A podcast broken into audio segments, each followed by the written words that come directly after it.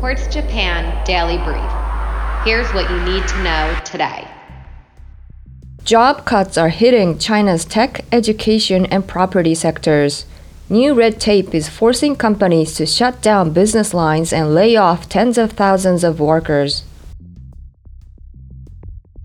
The Netherlands went into a snap lockdown to stem Omicron.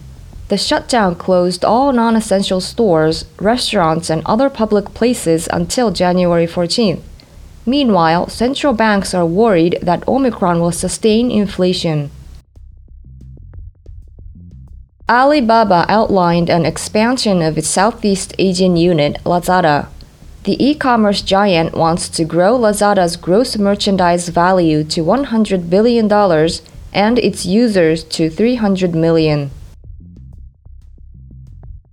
Passage of Joe Biden's $2 trillion spending package looks bleak. The U.S. president lost the support of a Democratic holdout senator who cited concerns over the nation's debt. Taiwan's ruling party won a referendum vote.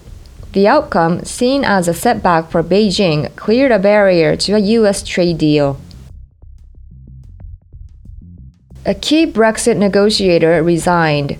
David Frost cited differences in policy for his exit, which has put new pressure on Prime Minister Boris Johnson.